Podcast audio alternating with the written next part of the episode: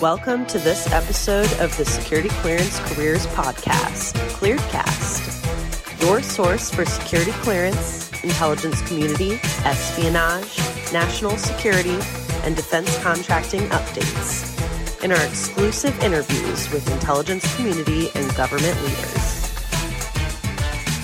Hello, hello, and thank you for tuning in to this episode of Clearedcast, the Security Clearance Careers Podcast. I'm your host, Katie Keller, and today I am delighted to have Tasha Jones, president and owner of Twenty39 on the podcast to discuss all things national security from her time serving in the military to the transition, getting a federal job, working as a contractor, and now being her own girl boss, running her own company, and doing some side hustles along the way. So many clearance jobs, job seekers run into issues after the military military, like experiencing failed USA job applications. But Tasha decided to take destiny into her own hands as an entrepreneur. Small businesses are my bread and butter, and that's the only kind of entity that I supported as a contractor. So you're in good company with me. We connected because you were on a podcast with our dear friends, Megan and Katie over at Iron Butterfly Media. And so I'm just, I'm really pumped that you're taking the time to chat with me today. So, how are things going? Any exciting things for you on the horizon? As we kick off 2024?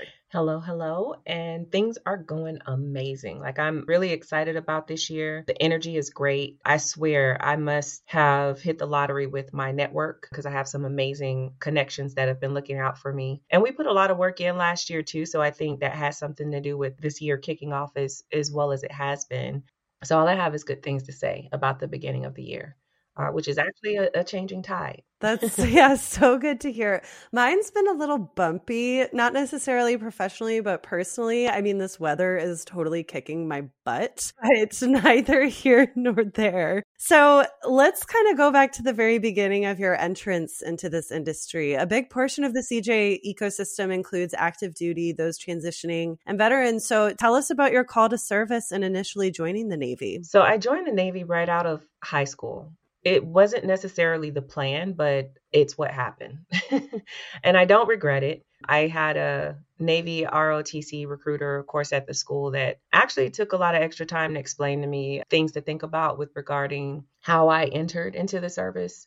You know, I evaluated several different opportunities. I scored well enough on the ASVAB uh, where I had a few good choices, and I ended up designating as an intelligence analyst. At the time, of course, I had no real understanding of what that meant. I just thought it was cool to be in intelligence. And I really did enjoy like he- history research, analysis, and things like that. So uh, to me, that was kind of how I ended up picking the military and, and going ahead and moving forward with enlisting. Well, yeah. I mean, it's out of high school. I mean, you just think back to that time, or at least I do, like, oh my gosh, how young. You know, we're going to talk about that journey that you took and kind of how that positioned you for where you are today. So you were a spook conducting intelligence operations. They're some of my favorite secret squirrels because those are the kinds of contracts that I supported in industry, but you were also a military spouse. So tell us about the difficulty of balancing those things. Correct. So out of high school into the military as an enlisted member, you know, I finished A school, got sent over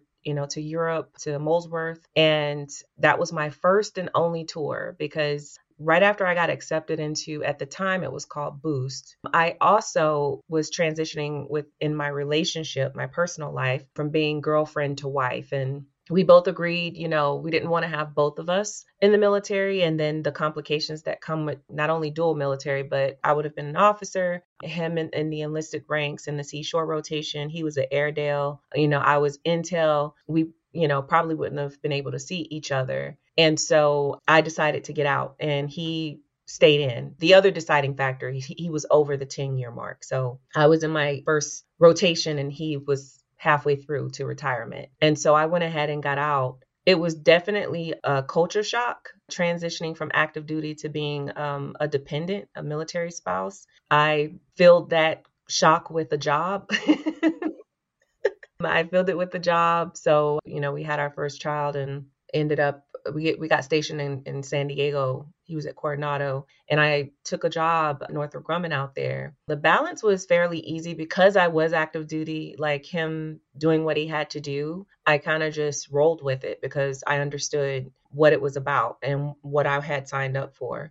I was the primary caretaker for the kids. He went to work, he came home. You know, we shared duties and responsibilities as long as he wasn't out to sea. And then when he was gone, you know, I ran the roost. I took care of the house and took care of the kids and and did what I did. And I had a very strong support system. I think anybody that's a military spouse that engages with the community knows what I'm talking about. I had several friends and other spouses that male and female who had kids and we helped each other out when when our partners were out to sea and deployed. And you know it was uh, our family away from family basically because we didn't live in an area where we had our personal families with us. We were always away. He's from michigan and i'm from florida. So uh, everywhere we've pretty much been we've we've been kind of by ourselves without our new external family or our nuclear family. It was, I think, the culture shock of not being active duty and then going to the medical and them calling me by, you know, wanting my spouse's social and, you know, me remembering not to salute when I'm in civilian clothes. like just doing it was just weird for a little bit but slowly i fell into the the groove of things. And then i was a contractor as well. The job i took i was a contractor so i was still associated with the navy but just on the contractor side the mannerisms and the the environment and the culture was still very familiar from what I was um, used to. Sure. Lots of transitions. And I hope it's kind of therapeutic to talk about it. And it's not like, wow, that was crazy and hard and difficult. I mean, obviously, being a parent in general, like there are so many great, fantastic moments, but there's also those moments like, I'm going to pull my hair out and being a military spouse and not having family. I mean, that's all, that's all really difficult everyone I speak to has kind of a different quote unquote military transition, different things that made it difficult, maybe some misconceptions as they neared their out day. And so, following your transition, I know that you had some difficulty gaining federal employment, which is another common theme I hear. So, tell us about how you transitioned from a contractor to the agencies that you supported. I also had trouble because when I first got out, like immediately I was trying to go through USA Jobs. And it was crazy because I was a- applying to Intel positions like that I was just doing. And I, it crickets. And I followed the rules. I went to the training, you know, I did everything you're supposed to do. And I couldn't even get an interview let alone, you know, a position. And so that's one of the reasons why I kind of just transitioned or started focusing more on industry on the contractor side. There was a, a period that happened. So I wasn't government, a federal civil servant until I had been working over a decade as a contractor. So it took a while, right? Also, I, I kind of wasn't too anxious to transition over to the federal side once I kind of got established as a contractor because they're paid differential. I had moved up the rank fairly well on the contractor side in industry and the pay, you know, trying to negotiate to stay at where I was or do a little bit better transitioning to government you know, it's a thing. so it took a minute, but I happened to be in AFCEA on the Emerging Professionals and Intelligence Committee, EPIC, as an epic is it, it's a subcommittee under the intel committee. And one of the mentor one of my mentors dean hall who was at the time the deputy cio for bureau was talking to me about like my growth career growth plans and things. And long story short he recruited me to bureau and he was like you know it'll be a great opportunity for you. And the timing was perfect because it was either I was going to try to be a federal civil servant then, or I wasn't going to ever be a federal civil servant because my salary was at that point where it, you know, it would have been difficult to take the pay cut unless I was going in at a more senior level on the government side. That transition for me, it was fairly natural just because of the way it happened. And so there were several positions um, that were open, and at this time, um, I had developed other skill sets, right? So I started in the military as an intelligence analyst. However, you know, back in the day, intel analysts used to publish a lot of their intelligence reports to websites, right? So we had to, we learned a little bit of HTML and we learned just like doing data transition some technical skill sets and over that that decade before i became a civil servant i picked up additional skills you know with Northrop Grumman, I was doing configuration management. I was doing scripting for testing, and you know, I had done some. My un, my undergraduate uh, was in development, so I had done a bit of coding. I'd done some, you know, web development, the .NET, you know, language, and I was a part of some rapid prototyping teams, and so the testing tools and things like that. I had also acquired my PMP and so had done some project management. And so i picked up all these different skills. And so when i went to the bureau i wasn't actually doing intelligence. I went in as a what they call a 2210 an it project manager.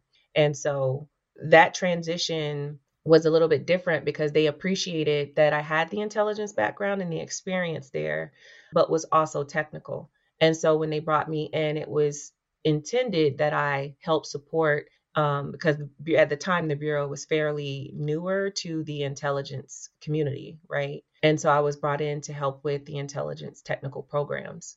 Because I was somewhat recruited in, the process of getting in wasn't as difficult because I had a contact. And I've found that for government roles, that seems to be the secret sauce is knowing someone. Well, especially if you're hearing crickets after submitting, you know, those applications. And I, I mean, that's why creating and massaging your professional network is so important. And just from hearing your story, you really need to take your job search into your own hands and recognize that just time passed doesn't mean that you are going to get that promotion. I mean, you were constantly upskilling and professional development and gaining that PMP. I think those are some really important things that can create a positive outcome for folks' sort of career journeys. So let's talk about some of those positives that you can look back on in supporting the intelligence community and maybe what's been your most rewarding memory. I would say the positives were while I was in the on the Intel side, like directly working as an analyst, those were some of the most fun times for me, just because it was all of the skill sets that I actually enjoy doing. Because you know, everybody, every job has stuff you don't really, you don't really enjoy doing. But I enjoyed the research. I enjoyed the analysis. I enjoyed, you know, evaluating like the data and figuring out how to categorize everything and what tools could help me to develop my networks and my timelines and all the things that you have to do in that role. I enjoyed briefing. I enjoyed, you know, developing the products and contributing to, you know, war fighters being more informed and protected um, in the missions that they were doing. I enjoyed uh, making an impact and providing the decision makers information where I've taken into account different perspectives that probably weren't considered previously or before. And I, I really enjoyed all those things. That independent thought and that goes into like being an analyst as well, I think also helped shape me and prepare me for entrepreneurship because it's very it's very lonely is that the right word?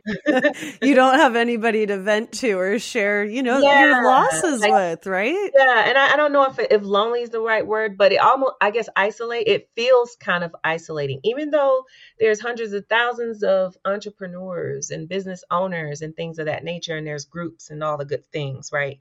But when you're in it and it's your business, it can be isolating, especially when you're trying to figure out like just how to ramp up and business is about revenue. So getting that initial traction and that and, and stabilizing that. And then when you pivot or have to pivot figuring out what is the best way to do that considering the constraints and environment that you're in and all the conditions that exist at the time that you're making those decisions anticipating all of the various uh, potential risks whether it's competitors whether it's politics whether it's weather. like there's so many things that you have to take into account. I do feel that, you know, being in the intelligence space and having the roles that I was able to have the experience in and grow, kind of mature my skills, mature my thought processes and who I am as a person, um, good, bad, or indifferent, all, you know, set me up to be able to, I think, weather being an entrepreneur. Well said. So, any misconceptions you can share about working for the government since you've supported the mission in a number of ways and you know, specifically about making moves to national security hubs outside of locations where there weren't any intel work because I have so many conversations with folks, you know, depending on the location that they're in. Have you heard of any intelligence work out here? Anything, well, nowadays, hybrid, remote, and, uh, you know, uh, so anything that you can bust there? I would just say it's all about mindset and being open. I know that probably sounds like a cop out, but it's true. We were in the DC metro area, well, close enough to it to where I could take advantage of that of that region for work prior to going to San Diego.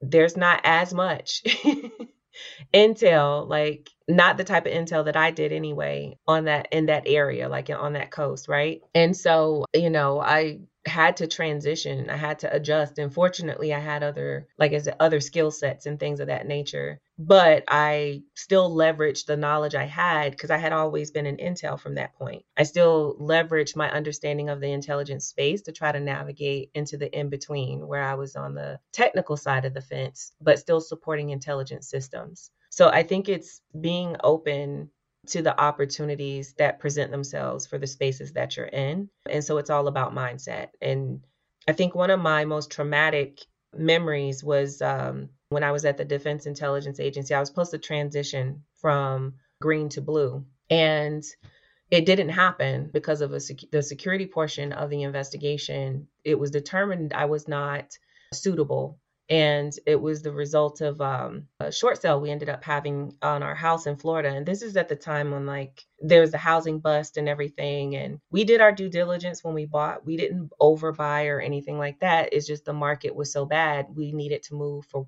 for new jobs, and the home's value were, was more than 60% below what we purchased it for. And so the market would not hold. We only had the house for a couple of years. And so uh, we did everything, we documented everything. I well, well aware of you know, being financially sound at, as a person in the intelligence community. And I even shared all the information, but still was penalized and had always had good credit score, always paid my bills kind of thing. And um, it really was traumatizing. And I had turned down all my other jobs because I just knew I was, you know, transitioning. I was transitioning from a contractor into Govvie into the same part of the organization where I was. No one would talk to me. No one would tell me what was going on, I had to do a FOIA request to even to get the information about why, and it was the short sale.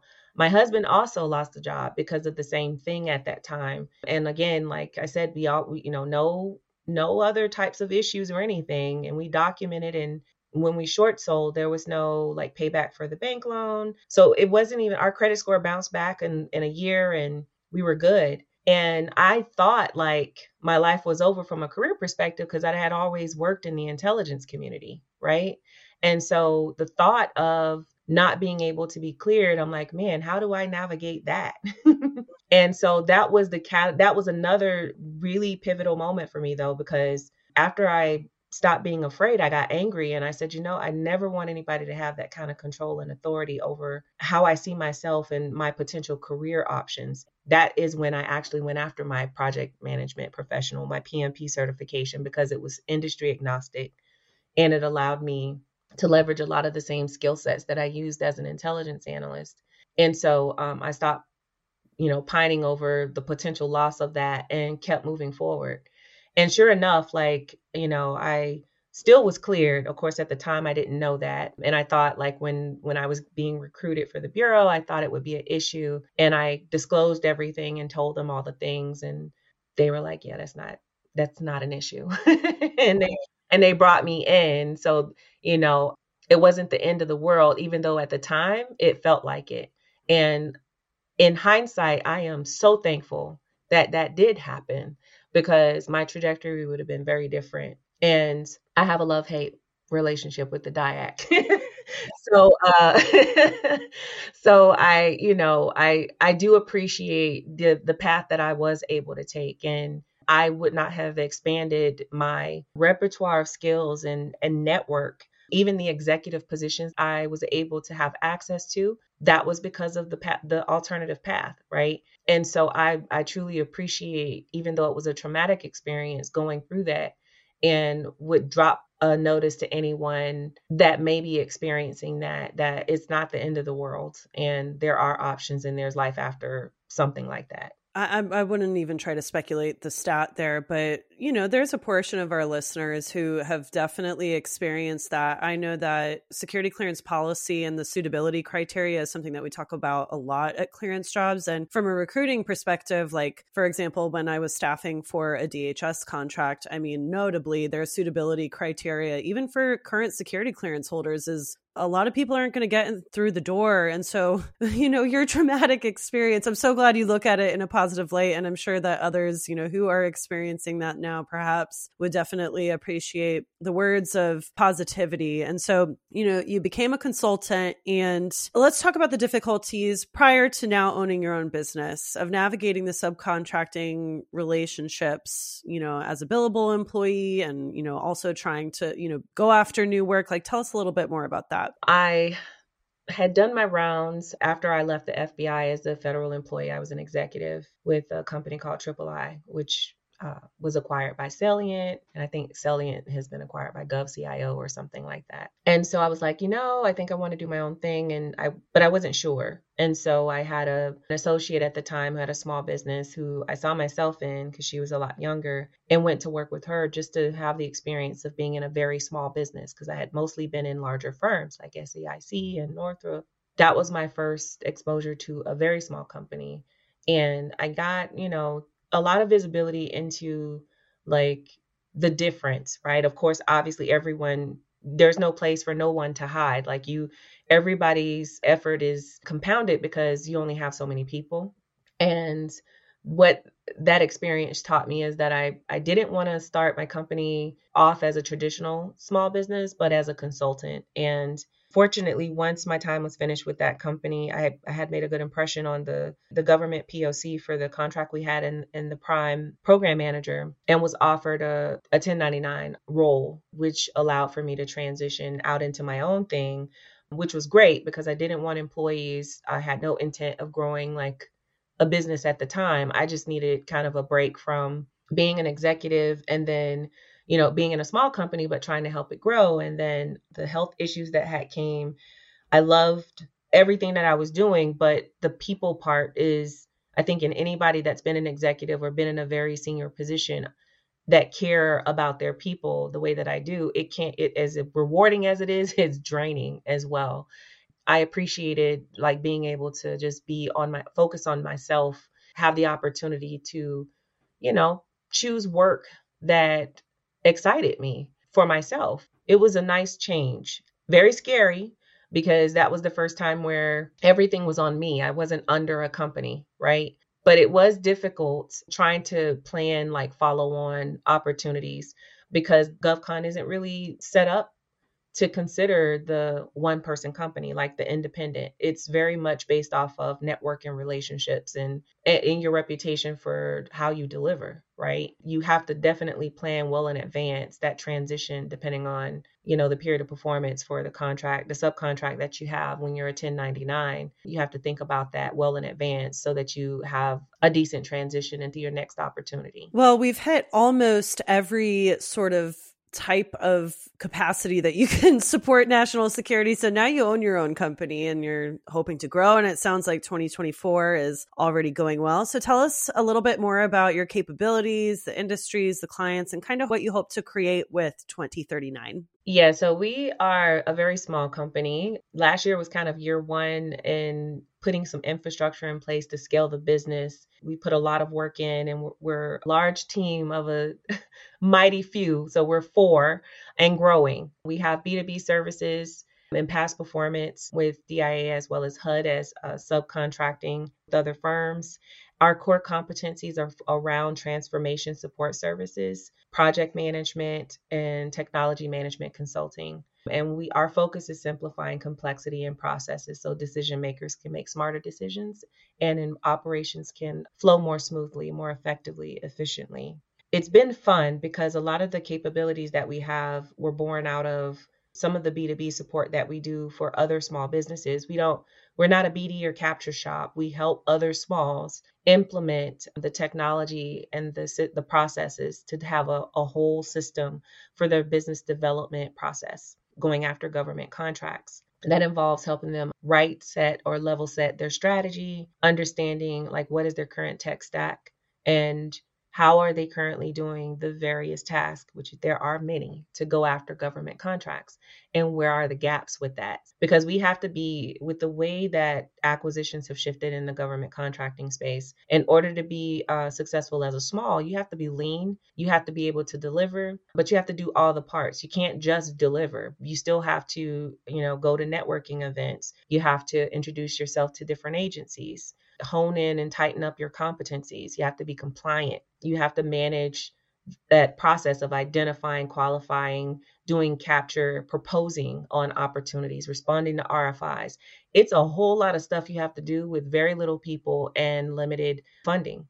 And so the best way to do that is by having efficient processes and streamlining and automating where you possibly can so that you can handle all the things and juggle all those balls uh, simultaneously within the confines of the resources that you have available to you. And that's what we provide. So this year, our goal we, we have two prime contracts uh, on the state side of the house, and uh, we're trying to build our footprint on the federal side by subcontracting with some amazing partners who we've developed relationships with and um, grow our footprint with our current prime prime organizations on the state side of the house and increase um, our help to the B2B side as well. We're trying to make sure we get at least 30 new companies in our portfolio this year, helping them build out their operations, and even maybe an ANC, an Alaska Native um, corporation or tribal organization that may have several smalls that may be a little bit disorganized. You want to make sure you're meeting those portfolio goals. We have a, a potential client right now that we're getting ready to propose to on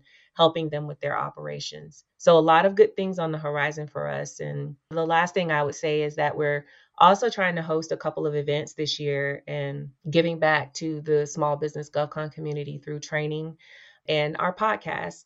Um, and so we're going to try to do a live podcast for our Unveil GovCon Stories podcast, where we highlight the stories of small businesses in the space, the reality of it, good, bad, or indifferent. And we also want to do kind of like a hopefully a reverse industry day. So we're we're in the process of the planning for that and look forward to kicking it off later this year. I love it all. And so we'll be sure to link to y'all's podcast. If you're a small business looking for some help, Twenty39 and Tasha Jones can likely help you out. And if you're a large business looking to partner, I wouldn't hesitate to reach out as well. And so I really appreciate you joining me for this episode of Cleared Cast.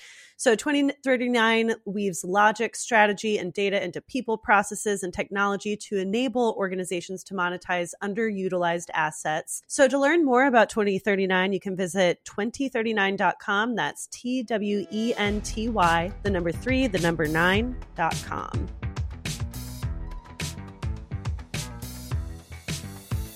Thank you for tuning in to this episode of Clearedcast hit the subscribe button and share this episode with your friends and colleagues. For more security clearance updates and national security career advice, subscribe to news.clearancejobs.com. If you have an active clearance, refresh your profile and search cleared careers at clearancejobs.com.